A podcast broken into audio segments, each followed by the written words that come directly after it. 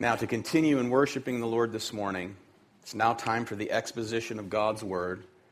And we will pick up where we left off last Sunday, and that is Romans chapter 12, as we will look this morning at verses 1 and 2.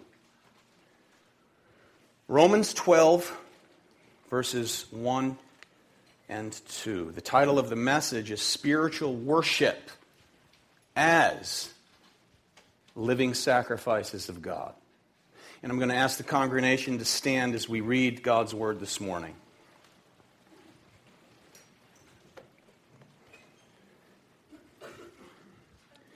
I appeal to you, therefore, brothers, by the mercies of God, to present your bodies as a living sacrifice, holy and acceptable to God, which is your spiritual worship.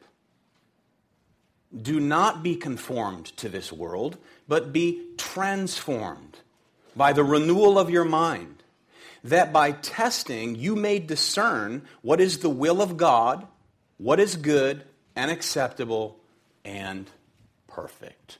This ends the reading of God's Word. You may be seated.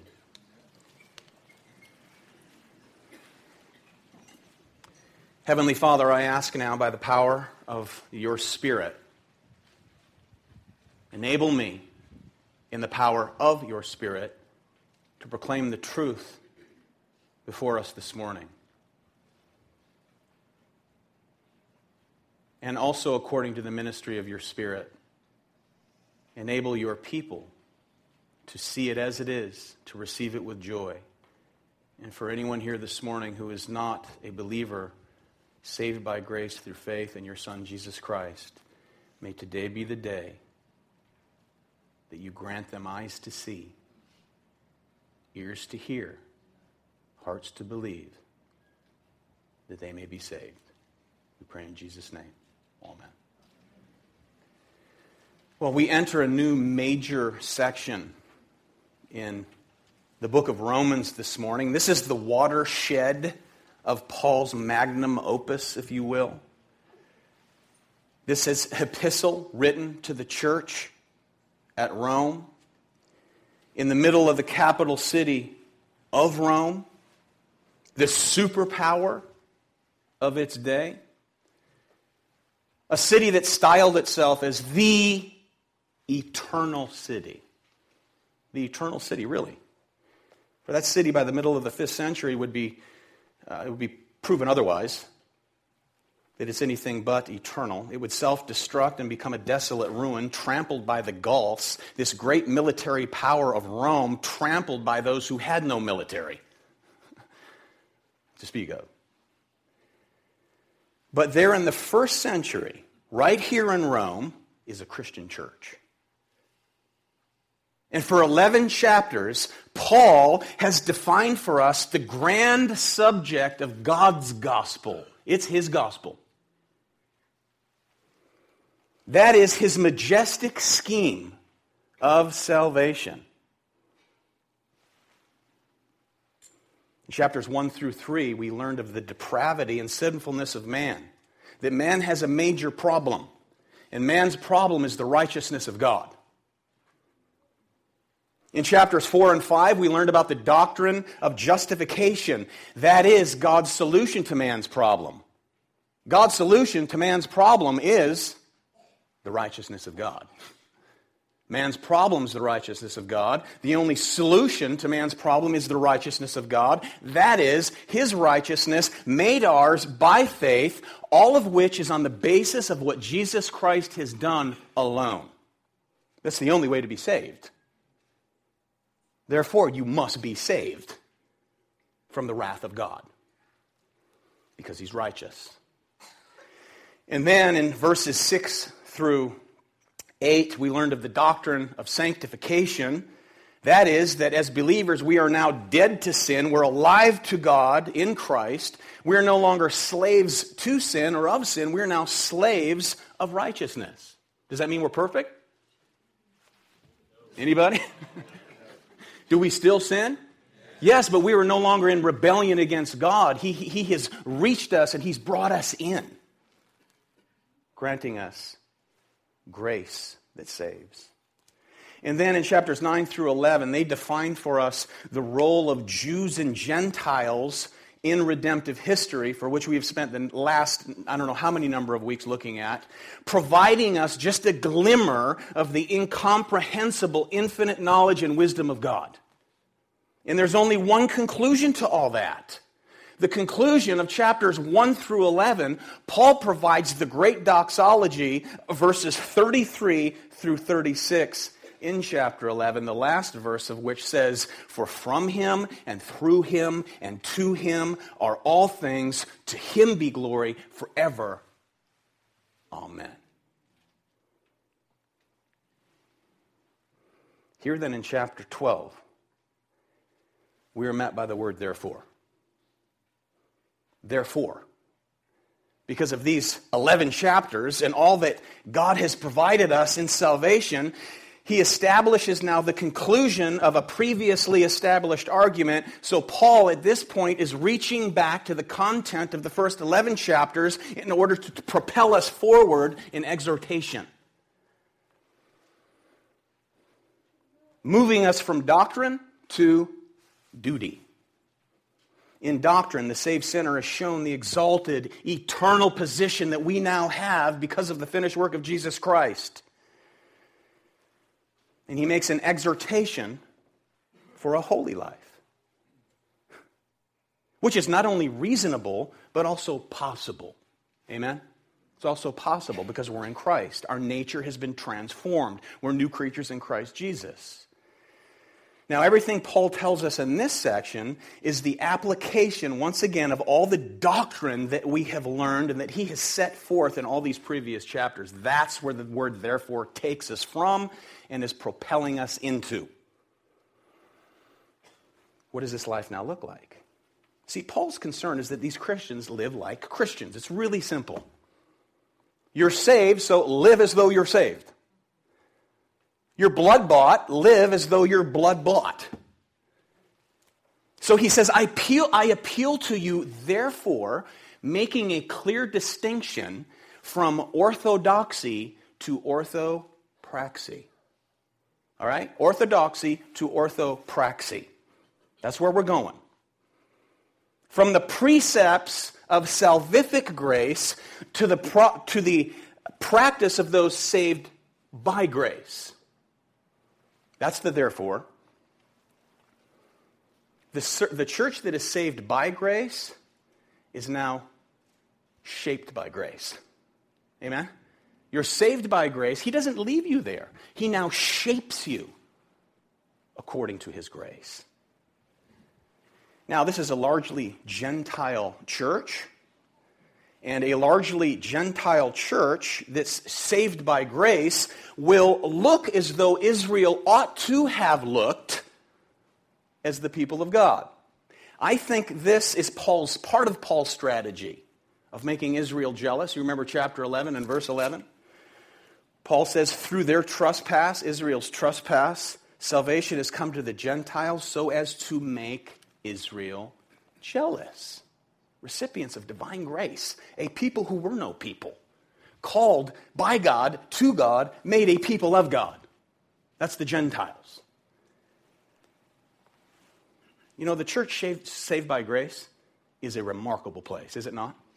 It's a remarkable place, or it certainly ought to be a people living in supernatural harmony, living in supernatural unity, overcoming worldliness, overcoming evil, overcoming selfishness by the power of the residing presence of God the Holy Spirit, who has a changing effect on an unbelieving world. And Paul's aim here is that the church at Rome simply be like the church, living life that actually validates the message. Because the message is, it's his message, amen? We're recipients of that message. And he says, now, therefore, as recipients, this is now how you shall live. And living like this will validate something of that which comes out of your mouth. So let us be clear. The Christian life is not do this and live, right? That's not the Christian life. But instead, instead, I have given you life. Therefore, this is now how you shall live. That's the message. So, doing is, is not something through which we obtain acceptability with God. See, that's how the world thinks. If you just do enough, if you're just good enough, God will accept you. That's not the gospel. That's not good news. That's called self righteousness. It's funny that the world looks at the church as just self righteous. No, we're recipients of grace, baby. We know we can't do it. Well, I'm just a good person. That's self righteousness. What an irony. This is Matthew 5:14, where Jesus said, "Let your light so shine before others that they may see your good works and give glory to your Father who's in heaven." Amen. That's light illumined by those who've embraced grace because they're embraced by the arms of God's goodness and grace. Now, for many in the church, grace is the music that plays in the background of their lives. It's just continually playing in their head. They're continually aware of God's kindness. They think much of God. They think correctly about God. And as they grow, they think less and less of self. There's a good many Christians who live like that. On the other hand, there are some Christians just as much saved where the background playing in their mind is their own grumbling song. Thinking mixed thoughts about God. They have a kind of assorted philosophy about God and many exalted thoughts of self. All of which are in the process of being sanctified. Amen? Loved, chastened, disciplined, because God disciplines those he loves, and we all grow together as a body, the Lord Jesus Christ. Now, Paul has already conveyed for us his understanding of Christian living that is according to grace. You remember back in chapter 6, verse 11, he said, So you also must consider yourselves dead to what? Sin and alive to God in Christ Jesus. In chapter 7 in verse 6, Paul spoke of the Christian life as life in the Spirit. When he gets to chapter 8 and verse 14, all who are led by the Spirit of God are sons of God. Sons and daughters of God. The only people who can be led by the Spirit are those who have the Spirit. They have the Spirit. And here in chapters 12 through 15, Paul will discuss now how that truth is made visible for those or through those whom God has justified by way of his saving grace. We see it played out by way of instruction. That is, faith in Christ alone. Christians perform good works, beloved, not to be justified, but because we're justified. Do we understand this? This is very important. No one does anything in order to be justified. Being justified means you're declared free from all blame because your faith and trust is in Christ alone. Now, therefore, because you're declared free from all blame, we live like this set apart, as we shall see. You see, this is why Reformation theology, otherwise known as biblical theology, is so liberating and loved. Amen? It's liberating and it's greatly loved because it puts practical Christian living in its proper place. It's the product of something that God does, it's not to earn something from God. Our status is there's no condemnation for those who are in Christ Jesus. That's our status. You know, beloved, you're saved by works. That should lift your head but not your works. No one's saved by their works. You're saved by works, but not your works. It's Christ works on your behalf. It's His life first in your place. It doesn't just take the death of Christ in your place, it takes His perfect life in your place. And then His death, which was coming under the punishment of God as a substitute in your place. his righteousness, his substitutionary sacrifice on your behalf. Not your good works, not your attempt at self righteousness. You see, that's grace. And that's what we, through faith, have embraced Jesus Christ, the one who did all the work. And it's out of and because of Him that we are commanded, enabled, and hopefully wanting, hopefully wanting to live righteously for the glory of His name. Now, there has been, over the past number of years, a growing movement within Christianity of a people coming under, embracing, and applying in their daily lives and practice a reformed doctrinal view of Scripture. And that has indeed and is a great blessing. Let me get one big amen. amen. Unfortunately, there has also been a growing number of people embracing only part of Reformed doctrine. Reform meaning coming from the Great Reformation and how the reformers protested against Roman Catholicism and works based effort and earning your way to heaven and all that type of thing. And what many Christians are embracing, praise God, is a covenantal view of redemption. In other words, there's always been one way God has saved sinners, that is according to his grace alone. Old Testament, New Testament, one way to be saved. They're affirming the five points of soteriology by way of the acronym TULIP total depravity, unconditional election, limited atonement, irresistible grace, perseverance of the saints. They embrace that. Amen. They embrace the five solas of the Reformation. Salvation comes by way of God's grace alone, through faith alone, in Christ alone, according to scriptures alone, all for the soli deo gloria, the glory of God alone. That's great. But at the same time, many who are embracing these grand, great biblical truths view Christian liberty, and we're free in Christ, they view Christian liberty, unfortunately, as moral indifference. That's the sad part. The result, as Joel Beeke points out, is that people bow before the doctrine of God without yearning for a vital spiritual union with the God of the doctrine. Leave it to Beeke. I'm not done with quoting Beeke yet. See, what they do is they view sanctification, that is, growing in holiness, as a kind of disengaged, magical, let go and let God way to spiritual maturity. If we have the Spirit, we're not disengaged. Amen? We're not. However, sound biblical reformed doctrine through preaching and teaching and fellowship is an engagement not only of the mind, but also of the soul and a very commitment of life itself. That's biblical. That's biblical reformed doctrine. You can say amen. Glory. Joel Beeke goes on to say, along with uh, Mark Jones in their recent work, A Puritan Theology, subtitled Doctrine for Life. He said this The genius of Reformed doctrine is that it marries theology and piety. Piety simply meaning the fear of God, reverence for God. Okay? It marries theology and piety so that the head, the heart, and the hand motivate one another to live for God's glory. Glory? Glory. Amen. That's the balance. That is correct faith leading to practical faith, living faith.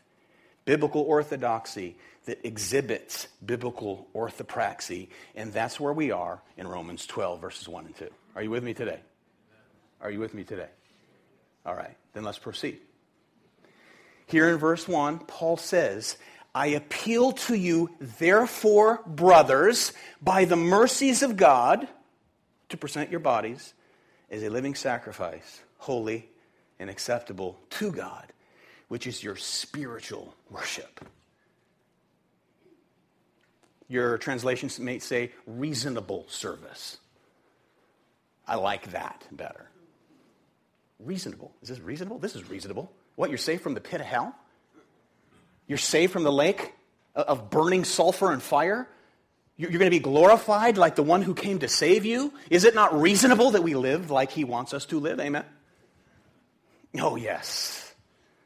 So, by way of application, Paul is calling us for, for he's calling for us here to bring a thank offering to God, basically. to bring a thank offering.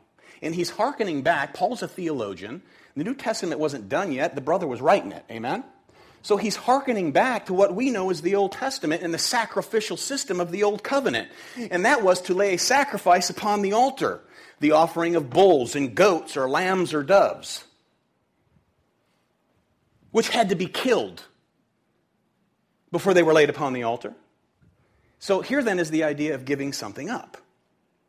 But there's more than that. This is more than giving something up. This is an idea of expressing something. This is expression, an expression of worship, just as we have done this morning. Okay, we gave tithes and offerings, right? That's an expression of worship. We've prayed. We've praised him. We've exalted his name. We're now preaching his word. These are all expressions of worship. Did you know that preaching the word is an expression of worship? You're worshiping God right now. If you're saved, you're worshiping God. Because worthy is he of our devotion. Amen? Worthy is he of our giving. Worthy is he of our time. Worthy is he of our praise. Worthy is he of our very lives? Yes. Which is to say, the sacrifice of the new covenant isn't bulls and goats, but rather a sacrifice of the people of God. Not of martyrdom, beloved. We're not talking about martyrdom here, but a giving of ourselves to the service of God. And Paul's appeal here is anchored in something, beloved, that's given to us. You know what it is? It's right there in the text mercy the mercies of God. It's anchored in what He's given us. The mercies of justification, sanctification, glorification. It's beautiful, isn't it?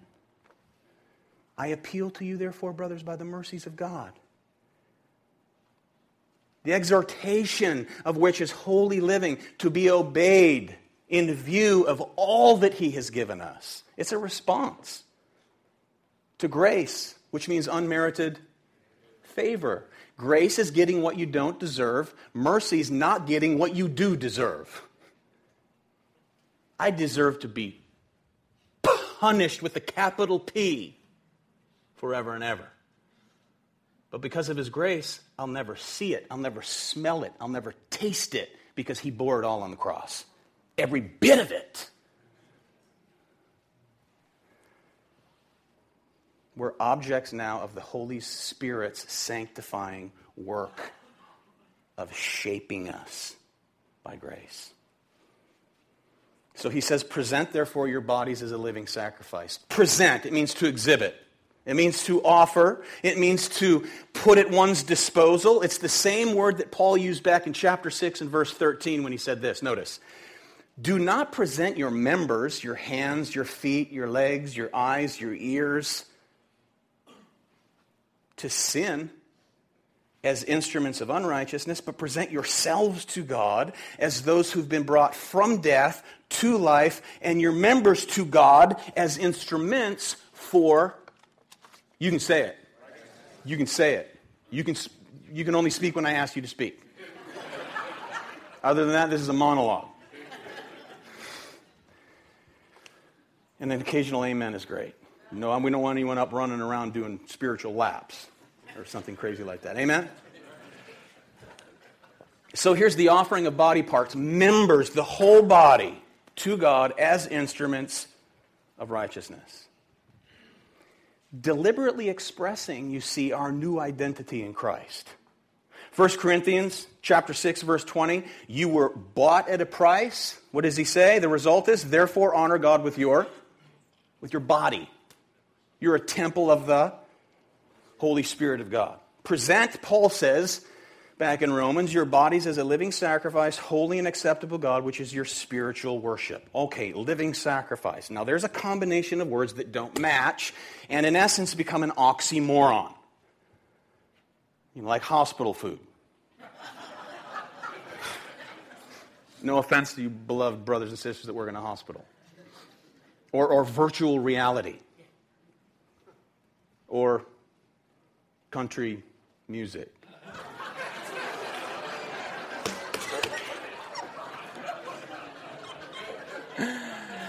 oh, I'm so joking with y'all.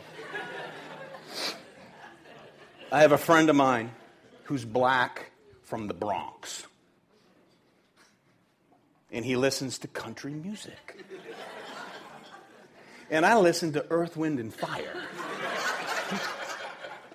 he loves the elements too Earth, Wind, and Fire. The elements, we both love the elements. But he's a country guy. I cannot, I can't get there.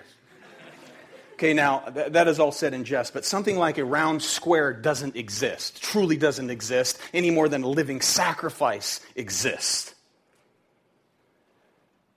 The idea of a living sacrifice is illogical if we think in Old Covenant terms because anything that was brought to the altar was dead and divided on the altar.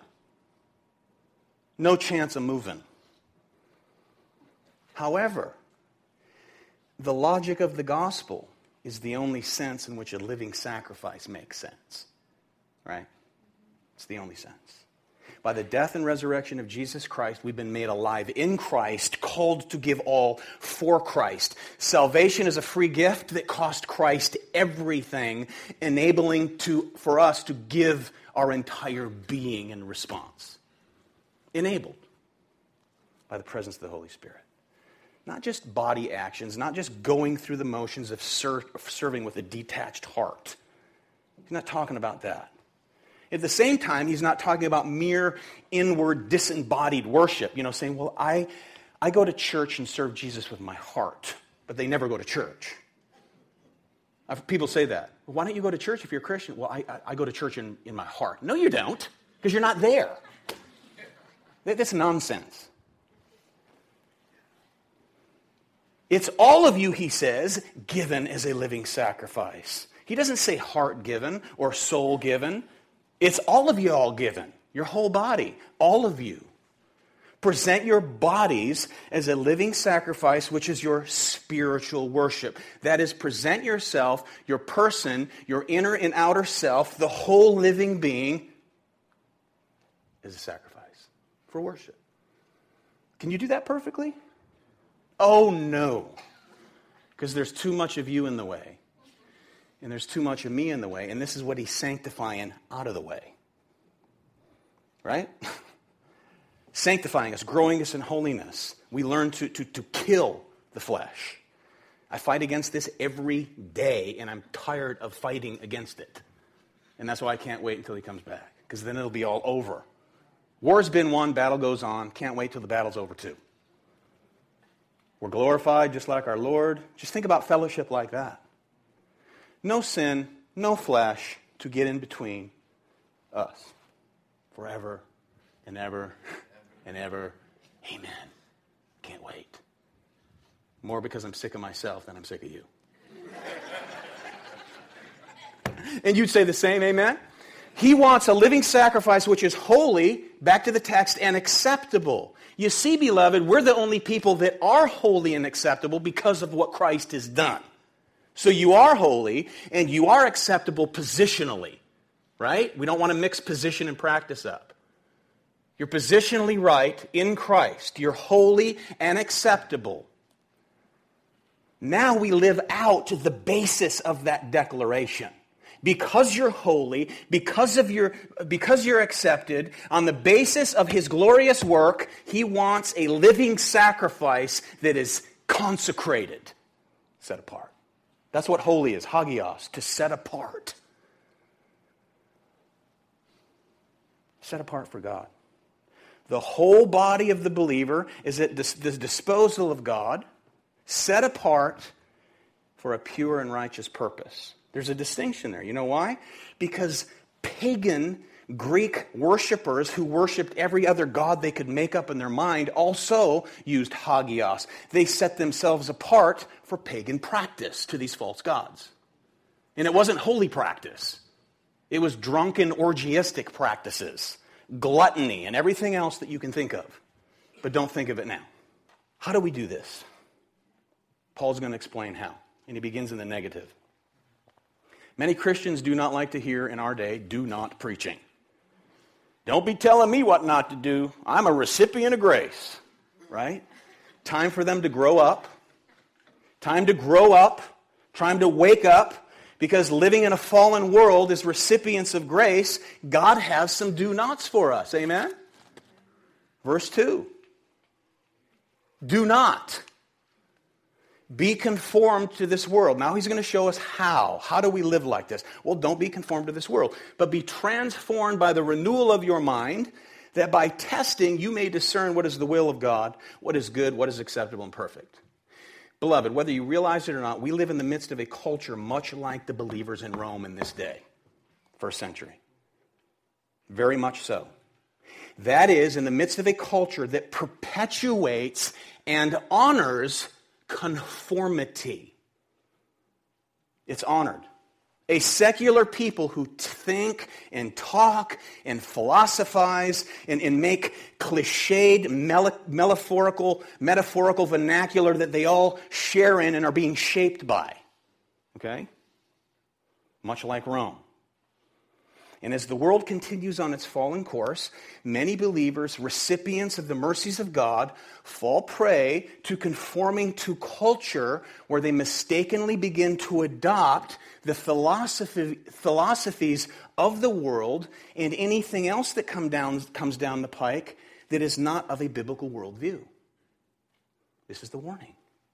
So Paul now draws a vivid contrast for God's people dwelling in the midst of a lost and dying world. Do not be conformed to this world, but be transformed by the renewal of what? Thinking. You got to get your mind right. We continually have to get our mind right. So here's a contrast between what we're exhorted to do and to be, while at the same time being warned what not to do and what not to be as recipients of mercy both of which have to do what's known as morphology. Morphology, the study of structure, the study of forms, the, the study of, of, forms in particular. The, the, the English root word of form can describe body, shape, figure, or style.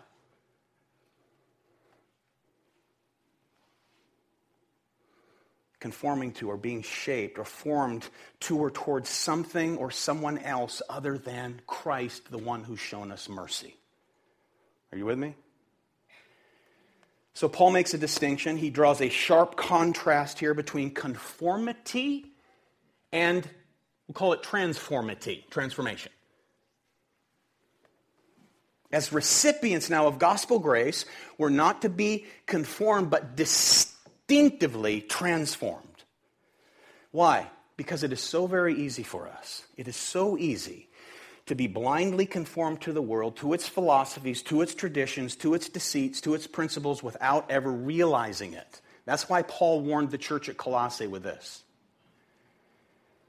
Beware lest anyone cheat you. Now, that word means to carry away as booty. When you would sack another army, you kill them all and you take all their stuff. You carry it away. Beware lest you be carried away through philosophy, empty deceit, according to the tradition of men, according to the basic principles of the world, and not according to Christ, the one who's shown you mercy. You know, the biggest black eye to the church is her conformity to the world's way of thinking. Biggest black eye those who become shaped and formed or styled in their thinking by the surrounding culture. That's why the church, much of the church, thinks about divorce the same way the world does. That's why much of the for- church, unfortunately, thinks about homosexual marriage like the world or abortion or whatever. You don't hate these people who live like that, amen? But you can't begin to think like them or you can never get the gospel to them. Can I get a witness? And anything else that travels down the sewer line of a lost and dying world will produce nothing when it's adopted but nominal Christianity at best. And the result is that there will be no visible difference that can be made between the secularist and the professing Christian. Christians are to be nonconformists. Now, does this mean that we run away and join the Amish community? th- give away your cars and start riding around horse and buggy? No. That's not what he's talking about. This is not becoming a people who don't go to movies or play cards or dance or don't road mo- ride motorcycles, you know, God forbid. this has to do with worldliness. That is, to be conformed to the pattern of this age, thinking as unbelievers think with regard to sin, with regard to the world, with regard to God and salvation first and foremost. That's what that means. Which leads to other kinds of conformity, no doubt. This doesn't really have to do with the man made taboos of, you know, drinking or smoking or rock and roll. Okay? Well, he smokes. Must not be a Christian. So what? So what? He listens to rock and roll, heavy metal. Oh, are you saved? It's not about that. It may speak towards externals, amen? This may speak towards externals, but is primarily addressing the way we think, which does no doubt lead to all else. But we're not going to put a list on the wall about, you know, you can listen to this kind of music and not that kind of music, right? If that were the case, I couldn't even be your pastor. I love rock and roll. Uh, I enjoy it greatly. Okay, so what's this thinking? Okay, just we, we could spend all day here.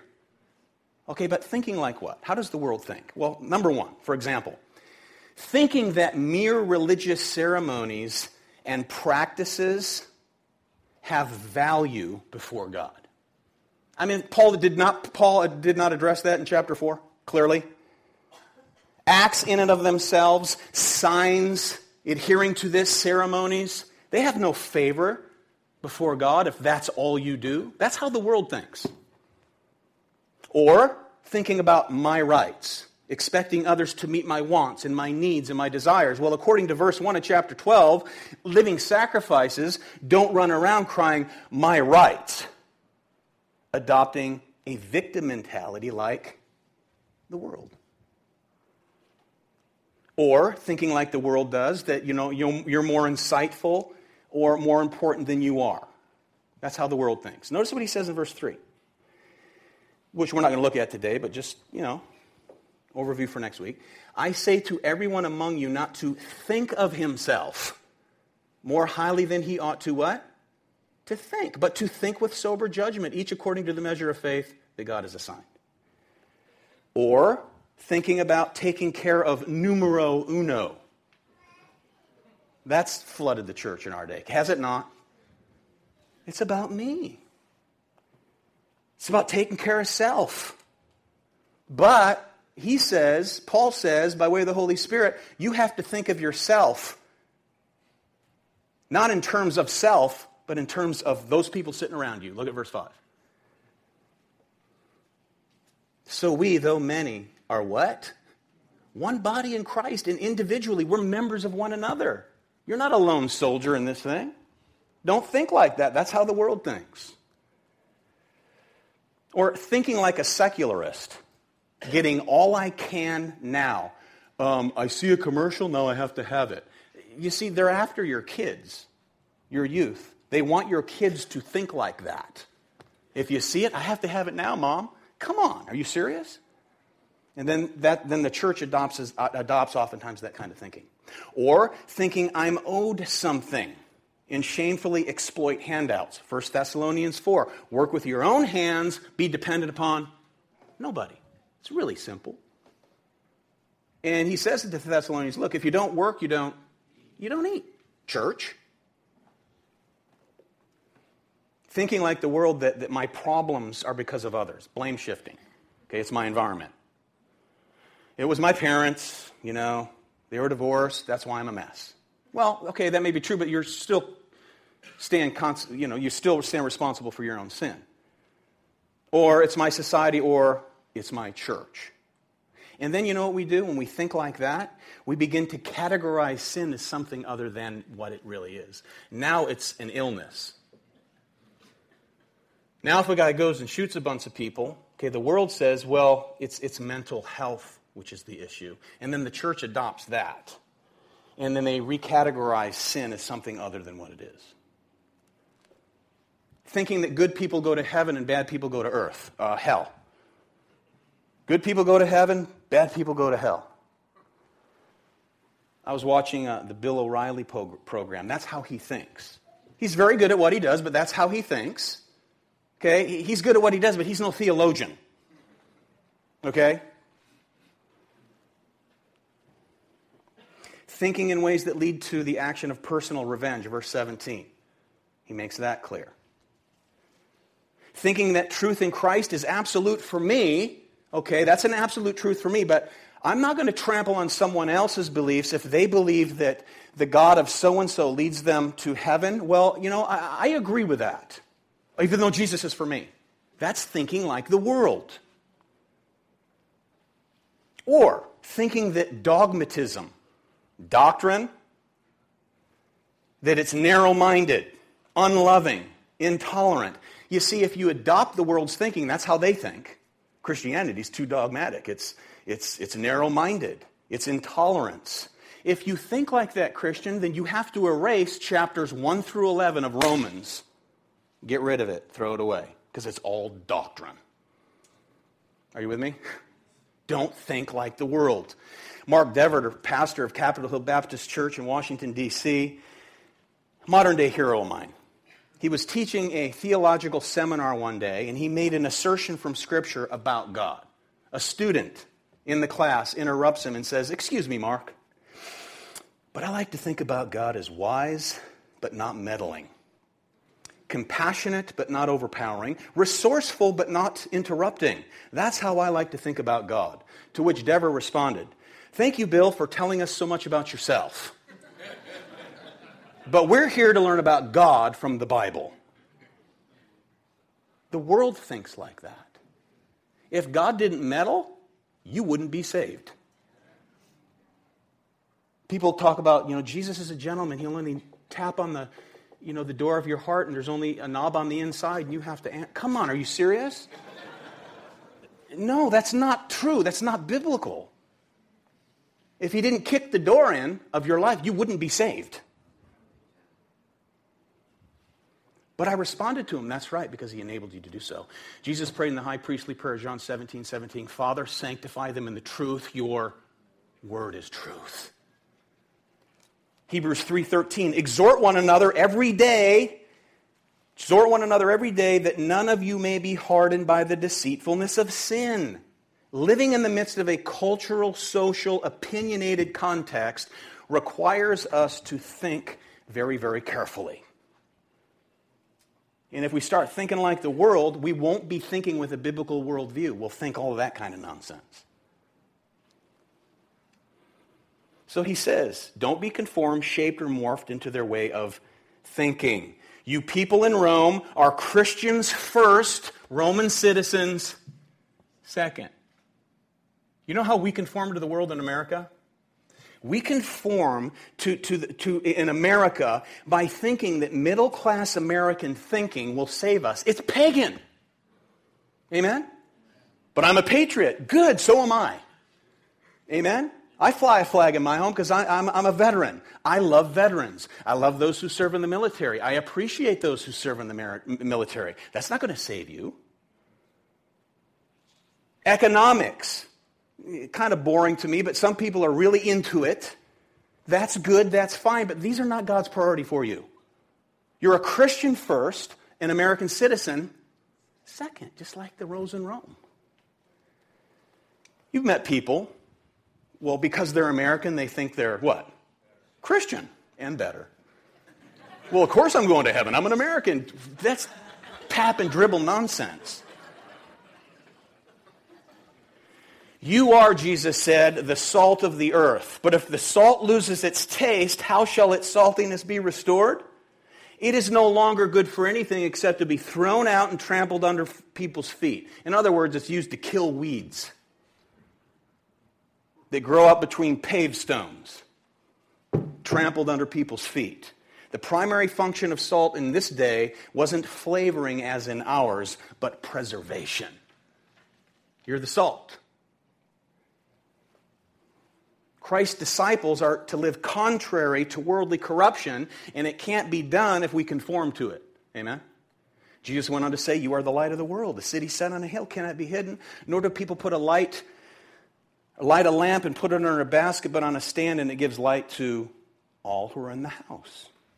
So, conformity to the world for a Christian is what a basket, basket placed over a lamp is in a house. It starts fires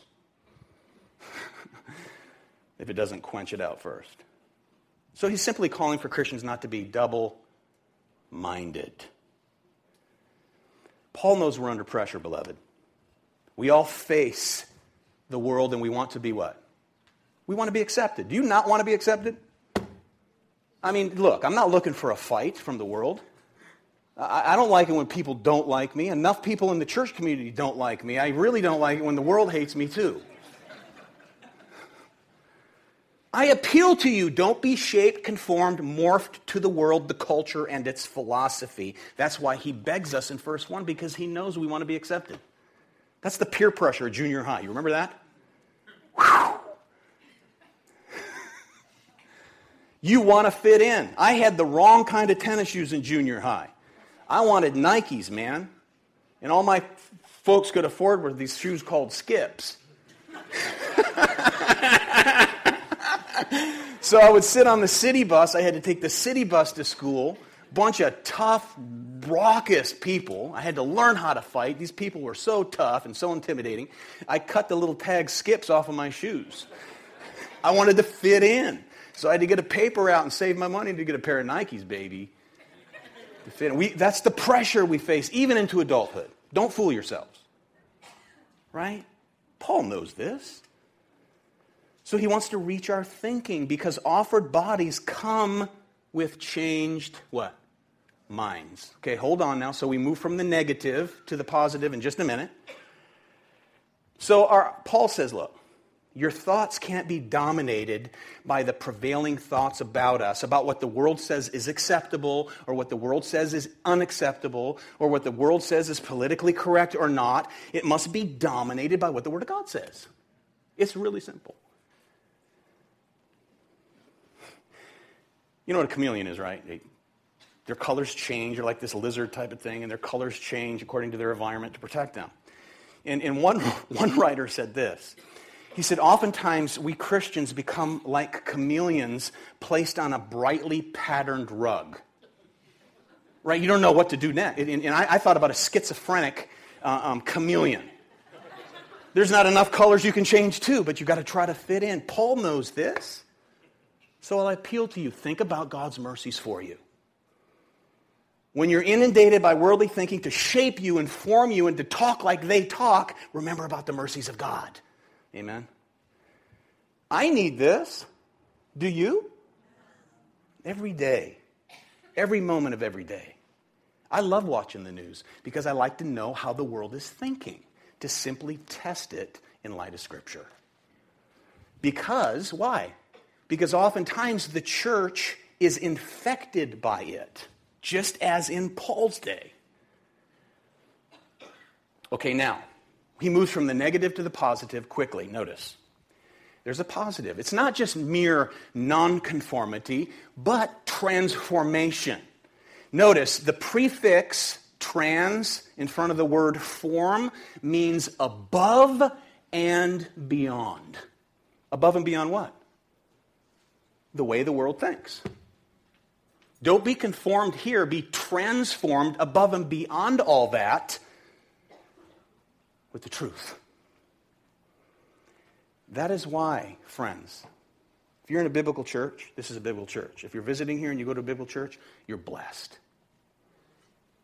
Travel around, go to some churches. They will not preach the word. They will not preach the word. There's a couple who listen to this church online in Europe who are an hour and a half from a healthy church. So they're starting their own little group in their little village I just got an email this morning about it. Isn't it great? So they listen online. And, and, now they'll go, they'll minister to people in their community. I love that. I love it. He says, be transformed, metamorpho, metamorphos, transformation. It's the caterpillar to the butterfly. Caterpillars are ugly. The monarch butterfly is beautiful. Amen? And notice this. He says, Be transformed by the renewal of your mind. This is a present passive imperative. Now follow me here. Present passive imperative. It's present tense, which he's saying here, be transformed or continue to let yourself be transformed, Christian. This is a continuous, nonstop action. Okay? Present tense, used in the passive voice, which means he's not saying transform yourselves, right? You can't transform yourself. The transformation of a renewed mind comes by the work of the Holy Spirit via the Word of God. Okay? So it's present, it's a passive voice, but at the same time, the verb is an imperative, it's a command. Present, passive, imperative. That is, believers are not entirely passive. We're to cooperate with who? The Holy Spirit. He's holy. He's the Holy Spirit. He lives in you. And we're commanded not to quench him, not to grieve him. And when we obey the word of God by faith, we won't quench him. And we grow in holiness because he's the Holy Spirit. And then you see we're able to demonstrate to a lost and dying world that not only is Christ alive, but he's alive in us. Amen? Man, I want people to see this in my life.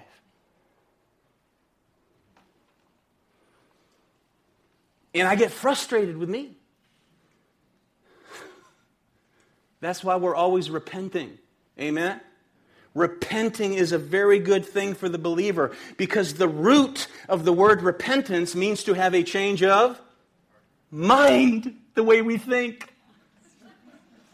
We're constantly growing and changing the way we think by being transformed by the renewing of our mind according to the Word of God, not to be conformed and shaped by the logic, quote unquote, or philosophy of the world. Great, isn't it? So Paul exhorts us renew our minds by learning God's will as revealed in Scripture. In doing so, here it is. I'm closing we will work out the right standing we already have in Christ. Justified by faith alone. It'll be worked out in our daily lives. It will be made manifest in our daily lives. Wow, a person justified, declared free from all blame, God says, because of faith and trust in Jesus Christ alone. That's how you're saved. That's right, brother. So repent of thinking like the world if you're here this morning and all that thinking stuff, you say, oh, that's me.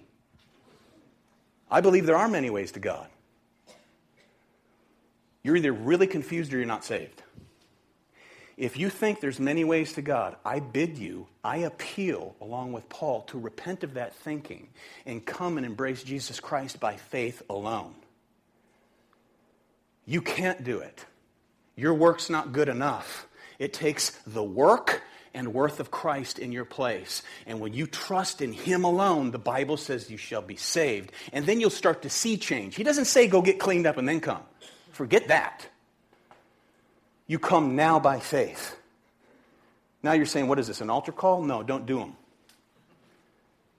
You come where you sit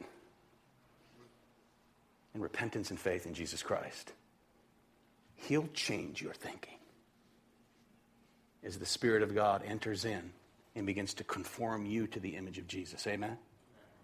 You must be saved because you're already condemned. You come to Christ, you'll realize He took the condemnation in your place. You shall be saved. For this is the will of God for you, 1 Thessalonians 4 3, believer, your sanctification. And we will grow to know what is holy and what is acceptable to the God who has shown us so much grace and mercy. Mercies abound. Amen? May the Lord bless you in this truth, God's word for God's people. If you're not a believer and you have questions, don't hesitate to catch me at the door. Amen? Father, we do thank you for this uh, glorious, wonderful passage of Scripture. We thank you for the journey of the last uh, 13, 14 months or so the first 11 chapters, and now all of the application of that truth that's before us. Lord, may we maintain good balance in our lives, understanding our justified position is unchanging, it's unwavering. And help us as recipients of mercy and recipients of divine grace to desire to live our lives in response to all that has been accomplished for us. May you bless your people this day in spirit and truth for the glory of Jesus Christ our Lord. For it's in his name we pray.